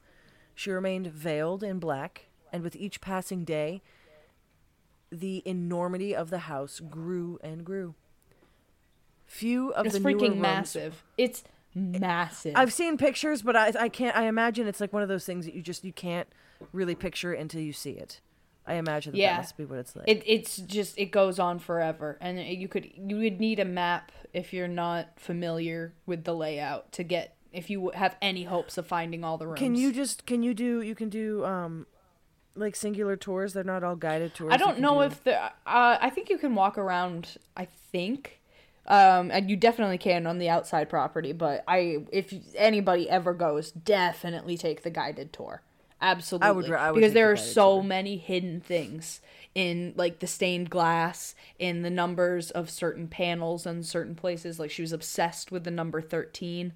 So on a lot of the different like, am I sorry? Am I encroaching on what you wrote? No, no, no, no, no, no, no. You're Oh, not. okay. You're not because I have more of the skeptic view of this. So this is good. This is good because you're saying that. Well, she like- had a lot like, of wow. a lot of things made specifically. Like she designed Right. a lot of uh, like She a did, lot of the did. stained glass windows that were put in. There's I think over what is it like over ten thousand windows in the place. 10,000 There's more. windows, All yeah. I, I do remember there are more windows than there are in the Winchester House than there are on the Empire State Building.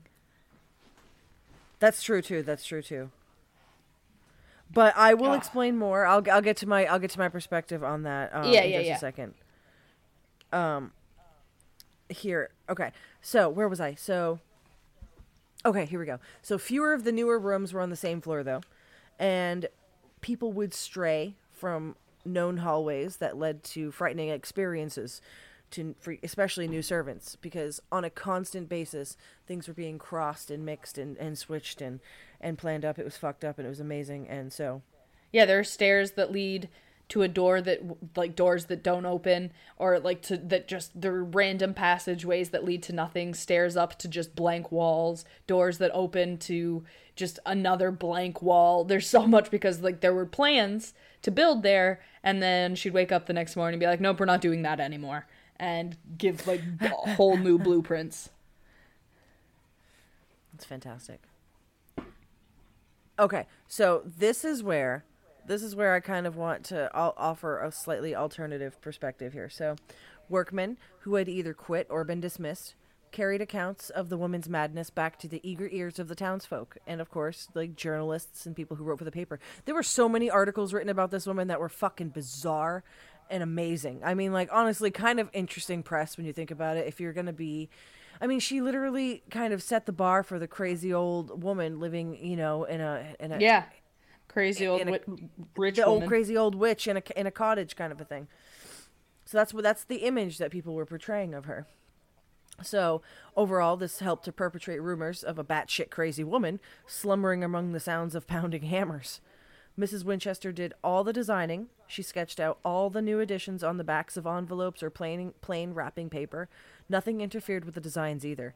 If there happened to be a room standing in the way, the offending portion was torn down, or it was incorporated into the design. Roofs soon became floors on which held whole new stories. What once was an outside wall now became an inside wall. There were more than 10,000 windows of every possible shape and size, windows in the floor and in the ceilings, and even windows in some of the chimneys. Costly mm. colored glass windows created by Tiffany and Company were all set in walls that allowed no light to pass through them. The number 13 was often used in the construction of the walls, floors, windows, and doors. Many of the stores only rise 13 steps before ending up on the wall. This being said, it turns out a lot of remodeling has been done since the original selling of the house. After the passing of Mrs. Winchester, and much of what you read and hear about in regards to the before stated coincidences were placed there strategically and touristically. So it's actually noted that many of the windows and like the spider features and like some of the 13 things were, were placed there throughout like the 50s and 60s Hmm, interesting. but some weren't. And so that's the thing. So like we, we all have to admit that this is a, a fantastic property that d- needs to be preserved. It's just remarkable. It's remarkable. But in order to do that, we need to make money. And so there is a legend. And also, you and I both know that once you manifest something enough, it's possible that things happen because Yeah. well, and that's just it too. That's just it too. Like before, uh, uh, you know, places un never been never been haunted before, suddenly having strange, you know, these strange occurrences, new builds, and all these things. I mean, the idea of Slender Man once again, like tulpas, Yep. tulpas. So, anyways, Tulpas. moving on because I'll, we'll go back into that. Rumors that brought more and more curious visitors to stare at the Winchester place, of course. Um, and with the discovery that many of these visitors had enter- been entering the grounds, this naturally kind of upset her. And they were just hoping to capture, uh, you know, a brief glimpse of the woman, of course. She ordered that the entire house and grounds be enclosed by a high fence. Now, as an additional precaution, a cypress hedge was planted. Gardeners whose only job was the hedge forced it into a thick green wall, keeping prying eyes from seeing within. Any request to gain admittance to the house would refuse would be refused by Mrs. Winchester. So did you see these hedges? Yeah, oh yeah. There's um like there's a there's a giant garden there as as well. But like Well, the front of the house is is you can kind of pull up into, but it mm. is yeah, it is surrounded. Yeah. We'll talk about that in a second too about the garden. So, by 1904, the house was a seventh store, a seven-story monstrosity of 144 rooms, and its great grazed silhouette loomed on the horizon and was visible for miles around. A strange thing was happening within the walls of the Winchester house, though. By 1906, most of the employees that had been working together were immigrants who built families right within the walls of the home.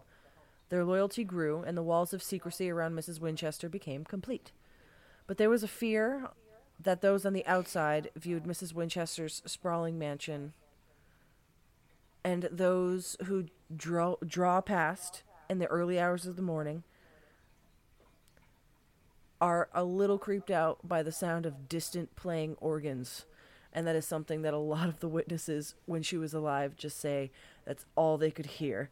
Is like is this town wasn't really that developed at this time, and like she was at the top of it, like, like it echoed, and just this organ just would shoot across the landscape from what people would say in the town Pipe which just makes me fucking laugh.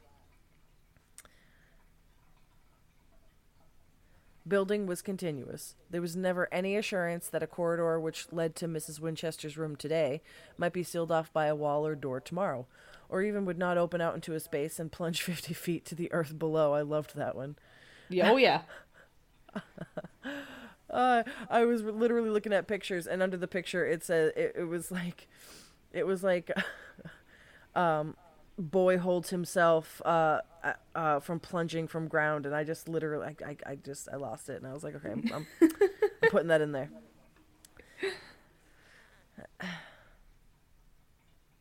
It was while walking along one of these corridors one evening that two of Mrs. Winchester's servants came, came upon her. In the flickering of a gaslight, they could see that she was not veiled. The two servants were immediately dismissed afterwards, or so another legend says. So these, so that story. So they all seem to be. A lot of these seem to have come from people who worked for her at some point. So if they didn't gain some kind of bond with her, or if they didn't have some kind of loyalty to her, and you know they didn't like her for one reason or another, they would it would be easy to sell a story, I could imagine. Now, there's not any proof that anybody's actually making money off of selling these kinds of stories, but it made for some hell, hell of a headlines. Yeah, I suppose.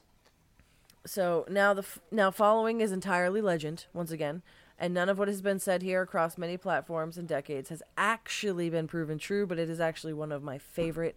I want to imagine that this is true. This has to be true. So somebody worked for Sarah, and she claimed that she would spend a great deal of time in her séance room, and that these visits were becoming far more frequent as she was getting older. The use she used different series of passages each time she went, and its bizarre path and trail led through great portions of the house to a small blue room with a barred window, a window facing a wall. There was only one entrance, with a secret panel that exited through a closet into another part of the house for emergencies. It was here that she would commune with her husband and seek guidance in spiritual matters. These employees who approached the locked door often heard her speaking during these se- seances, and on one occasion, the cries of an infant could be heard echoing through the tunnels. It has been stated that a maid named Maggie Dugan concealed herself in the forbidden room as Mrs. Winchester called upon the spirits to give her guidance. Maggie crouched, and she became panic stricken when a detached hand appeared holding an urn. Maggie bolted from her place and ran screaming and terrified. The bell would ring at twelve, one, and 2 each night without wavering. And the atmosphere within the house was one of quiet apprehension. Although Mrs. Winchester no longer dealt directly with the staff, they were always aware of her presence within the huge house.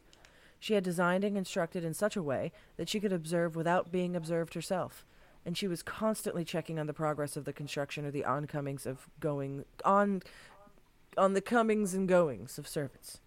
They claimed Oh yeah, there were so became- many like hidden Yeah, peepholes and like pipes that she had set up so that she could hear like what they were saying like a floor below. she was just creeping on all these people. Yeah, she was literally so paying hard. people to like spy on them. They claim as she grew older, she no grew one. even more eccentric. She designed and erected a ballroom, and it was a thing of beauty. Did you go into the ballroom? Oh yeah. Okay, I now I want to know if this is the story that you've heard. You can see images of this online as well, guys. Too. It's it's a gorgeous ballroom. It's literally what I imagine when I think of a ballroom. So she announced that she would hold a ball for many guests, and with all the very very best foods and wines. She was especially proud of the fine chandelier with its 13 crystal glass lamps that would illuminate the evening's festivities. The food had been ordered, and rare wine, rare wine was placed in cool cellars beneath the house. Musicians were hired, and the day of the party arrived. They played in the ballroom while dinner was being served on golden buffet ca- uh, tables, while the butler announced the name of the guests. But the funny thing was, the room was completely empty. The musicians played until two in the morning, leaving Miss Winchester still standing in the ballroom. They never returned, and it was the first and last entertainment to be held in the lovely room. She held one grand ball. Is that the story that you've heard? I, that is the story that I've heard for for the most part. It's fantastic. In April of 1906, the crown jewel of her home, her seven story addition that could be seen for miles, came crumbling down during an earthquake. It crashed through her bedroom, and a large portion of the house was destroyed, absolutely. This whole event distraught her so much that for years she decided to seal up and that she decided to seal up the area of the house completely. Now, So we were able actually to go into a part of that that had fallen apart. Like we had to walk like with our backs against the wall and kind of like sidestep around it because there was just a huge hole in the freaking Yeah. room. And it was super cool though yeah, that's awesome. to be able to to see the destruction. So so there was there was more destruction. They were able to repair a good chunk of it. So i think i get into it here but um i know for certain that they were they, they actually did work on it for quite some time before she decided to give it up entirely. So because it says for the next six years miss winchester lived on a houseboat anchored in san francisco bay. Oh the life of a Love millionaire uh, she would not return to her home during that time, but construction was never stopped during her absence. Daily orders were sent by messenger to the foreman, and the growth of the house went on, and she was working on repairs in that section too. In the spring of 1912, Mrs. Winchester returned to her house in San Jose and continued the building with renewed vigor. The portions built to repair after the earthquake were hurried compared to the lavish rooms that were completed before. And this could most likely be the primary cause of the odd architecture, such as the stairways to nowhere in some areas of the home. Because drawing so many visitors to the location, it's natural that we want to just say, "Hey, she did it to build it for the ghosts." But there, there were two different tragedies that befell her house. One was an earthquake, and another one was like a construction accident where just like a portion, like something fell down. So things, things were constantly falling apart. Like honestly, by the time that like she passed away and sold the house, it was pretty much like worthless from what I understand. And so, which is so interesting knowing that there was so much money and time and effort and to be told that your property is just absolutely useless, but she died. So, I mean, she, So they much didn't tell her that. Um, but okay, so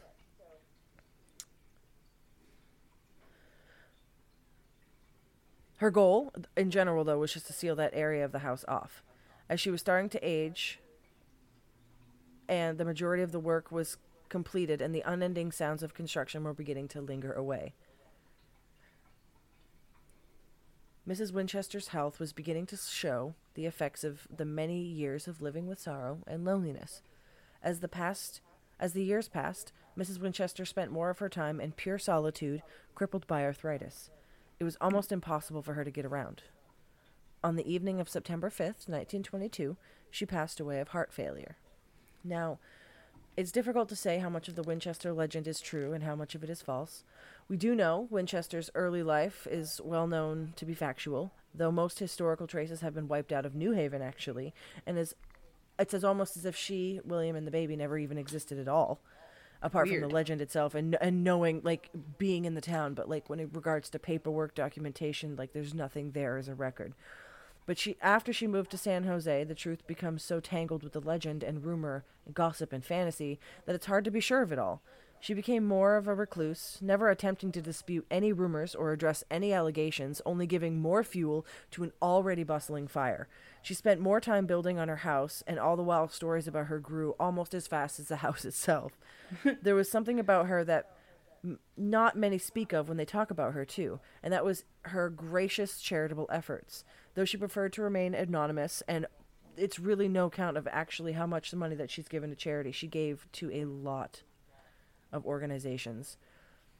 Perfectly commonplace events may have become magnified or distorted because of the strange aura of the mystery surrounding the Winchester name. And while the rich and lonely widow may have been driven to the eccentricities and self defense in order to preserve her privacy, there are actually a few great reasons why some of the architecture might make some sense. Short steps were to ease her arthritic legs and the passageways and doors that go to nowhere. The that that was huge. wings. That it was really hard to climb the stairs because how short they were. And they Really? did say that. It was because of her arthritis because of the it was so hard for her to move that the stairs they were only like an inch maybe 2 inches apart. So it, it was hard to So only they must move have just spanned along like they must have taken it went forever. up. Yeah, yeah, yeah. And and so you're just taking these tiny, tiny little steps, which you would think would be easier, but your when your body is so used to behaving, you know, normally, like with normal sized stairs, it was difficult to climb them. It was Yeah. so strange. Fuck, man, that's amazing. That's good to know. So yes, the passageways and doors that go to nowhere could be remainders of demolished wings or earthquake ruins. Uh, because once again, demolished wings, like literally, it's it's been she. You can see some of the uh, like the floor plans as she she would literally design through rooms, and if that room had you know a ceiling or a part in it, you know she would she would take these Lego Yeah. pieces and just put them in places they didn't belong. So naturally, it makes sense that you know you would create stairs to nowhere, but that's because she wasn't. Uh, in in one popular opinion, she might not be necessarily entertaining the ghosts, but keeping herself busy and and literally just designing room to room to room to room and just project. that's project that's basically project. how they said it in the in the tour too it was that like be, because she needs to continuously because the the story was that the ghosts that the spirits were the ones telling her what to build right. that that's yes. where she was getting the information and that that's where she was getting the blueprints for what she wanted the the workers to do and to build and so that's where the story comes from and is like that part but they knew that the reason why doors lead to nowhere and stairs lead to nowhere is because things were constantly changing whether that It's be carved because she kind of crazy and you know is staying up all night and doing seances whether or not she's speaking to ghosts or not doesn't really matter she is crazy enough She's very you know, quote, unquote, eccentric. crazy We call enough them ex- we call them eccentric enough. these yeah i'm not saying That's yeah like where where that is that is a logical thing is to wake up you know go to bed one night and the construction workers are thinking they're going to be doing one thing and waking up the next morning and getting a brand new blueprint for something that like you said just goes you give somebody you give somebody room. a woman of her time. I mean, this woman I actually I don't think I have it in here specifically because I knew it was gonna. It was just a whole conversation in itself about oh so many of the details of the house, but. I mean, she had indoor plumbing. She had electricity. These things were not common in, in households Mm-hmm. during this time. It was a spectacle. So, anyways, the incredible sprawl of hundreds of rooms, the miles of corridors, and the unearthly qualities of thousands of doors and windows in the rooms behind them. Honestly, the real answer may be that most of Sarah died back in New Haven the day she buried her husband. Aw. As the last of Sarah's Sarah Winchester's possessions were being removed from the house, a small box was found in one of the rooms. It contained a few personal possessions and a death certificate of her husband and daughter, along with a tiny lock of baby hair. yeah Now, excuse me, guys. So, that's pretty much the end of the portion that I wanted to discuss. Now, there's so much that can be said about like the Winchester legend, but I just wanted to point out real quick, just to get you know address the elephant in the room. Honestly, when I was trying to do a shit ton of research on this, I could not find many accounts of ghosts.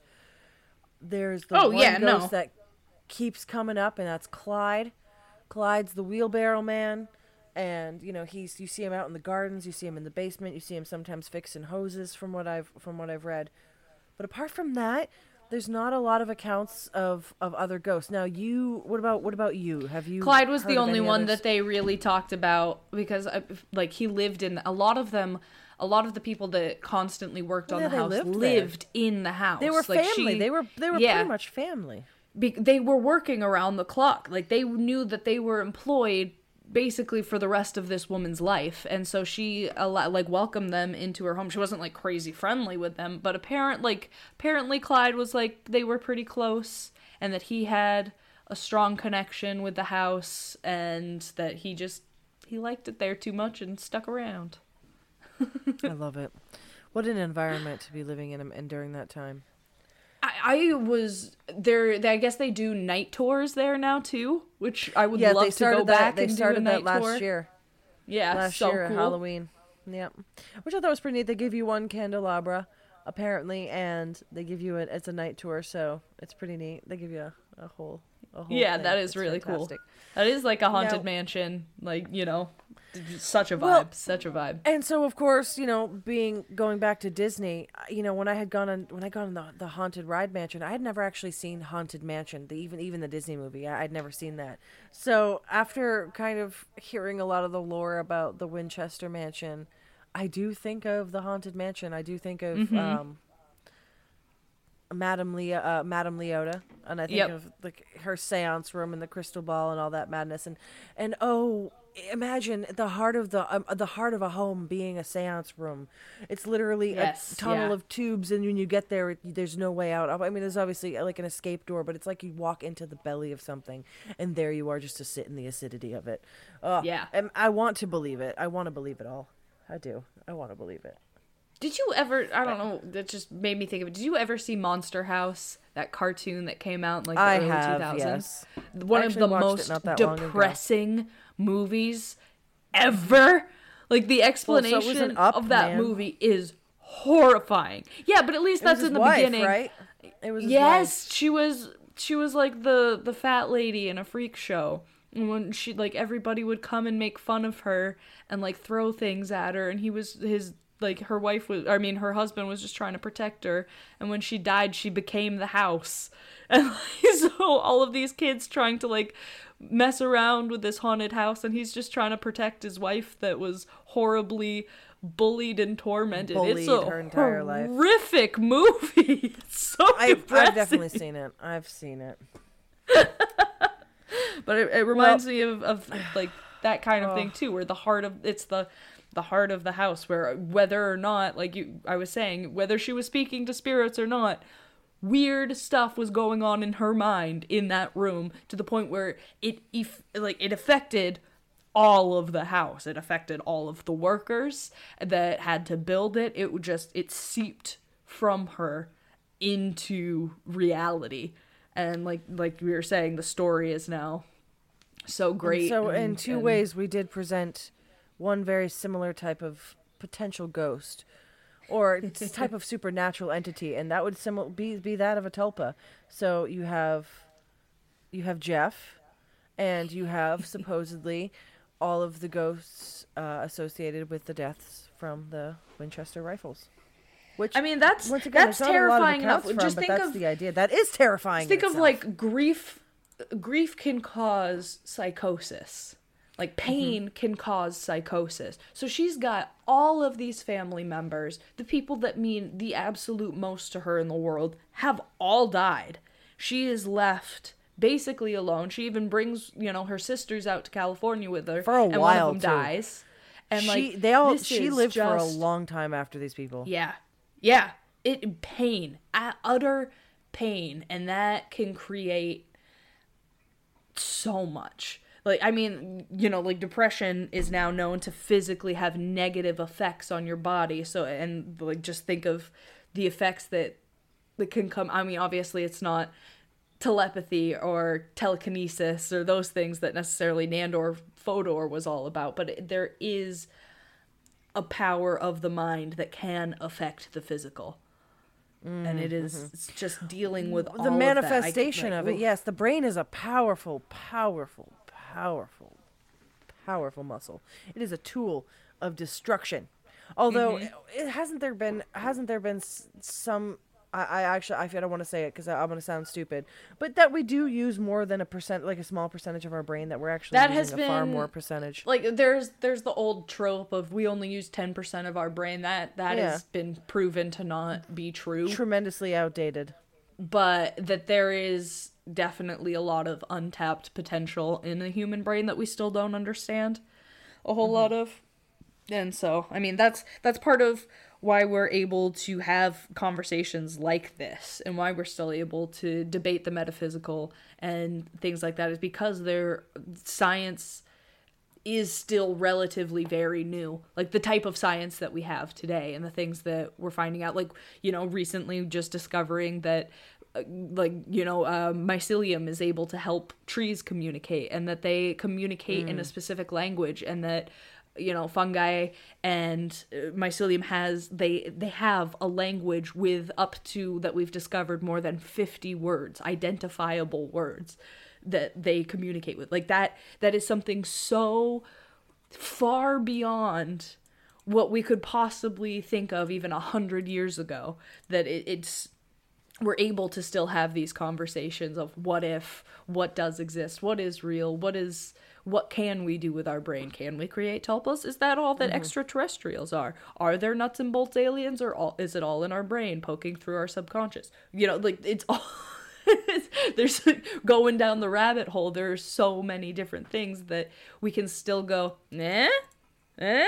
Eh? because we don't know. And i i don't know i i, I kind of enjoy that. I, there's a part of me that wishes that we had you know all the answers that we lived in a time where i could be like yes this magic is real and we can call it science now because we know how it how it Because works. we know how it but at the same time it's still really cool that we have a little bit of misunderstanding of how the world works and are still able to dream a lot and use our imaginations to fill in the blanks. It, we need that. We need that. We need that. I feel like even if, no matter what, I, I highly, highly doubt we're ever going to have the answers of the universe. I just don't. absolutely not. It's too big. That's okay. I'm all right with oh, that. Oh, I'm totally fine with it. So many, so many people desperately need those answers, and I'm so much more comfortable die for the answers. not having them. Yeah, start wars for, them the as well. answers. Yes. God, what was there? I, I was watching something. Oh, I was watching Man in the High Castle the other night, and there was I don't I don't know why this mm. popped into my brain, but there was a quote in it where one of the main characters said, there there's barely anything in life that's worth dying for and even less worth killing for. And I was just like, mm, There's a lot of good lines from that movie. TV show, but yes. right here, right here. Oh yes, yes, yes. You know. You know. Is is Well, we were gonna. I wanted to get into the topic of a couple other things, but I, as as again, this is a very long episode. this was a long episode, so I think that what we're gonna do is we're gonna re- we're gonna take the uh, a good discussion that we wanted to side table for another another episode in regards to the types of ghosts and classifications and, and relatability. Yeah, we're to just gonna have to do another we'll, one of we'll end up making a whole thing out of it. It's gonna be fantastic. So uh, apart from that, though, guys, it's been it's been fucking fantastic. Um, Yep, hit us up episode, on I think All the yeah, social medias. This was great. We're definitely going to do more. I don't know if you guys have noticed, but we kind of do different uh, reoccurring themes with this show. So we'll we'll throw another paranormal episode at you real soon. This has been really fun. I I really enjoyed this. So hit us up on good. Yeah, we got some doozies coming up. TikTok, Reddit. There's a whole bunch of things. We're gonna go a little light, and then we're gonna go real dark again real soon. So stay tuned. Yeah, balance. All right. All right, we Thanks, love you guys guys. so much. Appreciate Thank yous. you. Cheers. I shall not commit the fashionable stupidity of regarding everything I cannot explain as a fraud. C.G. Jung.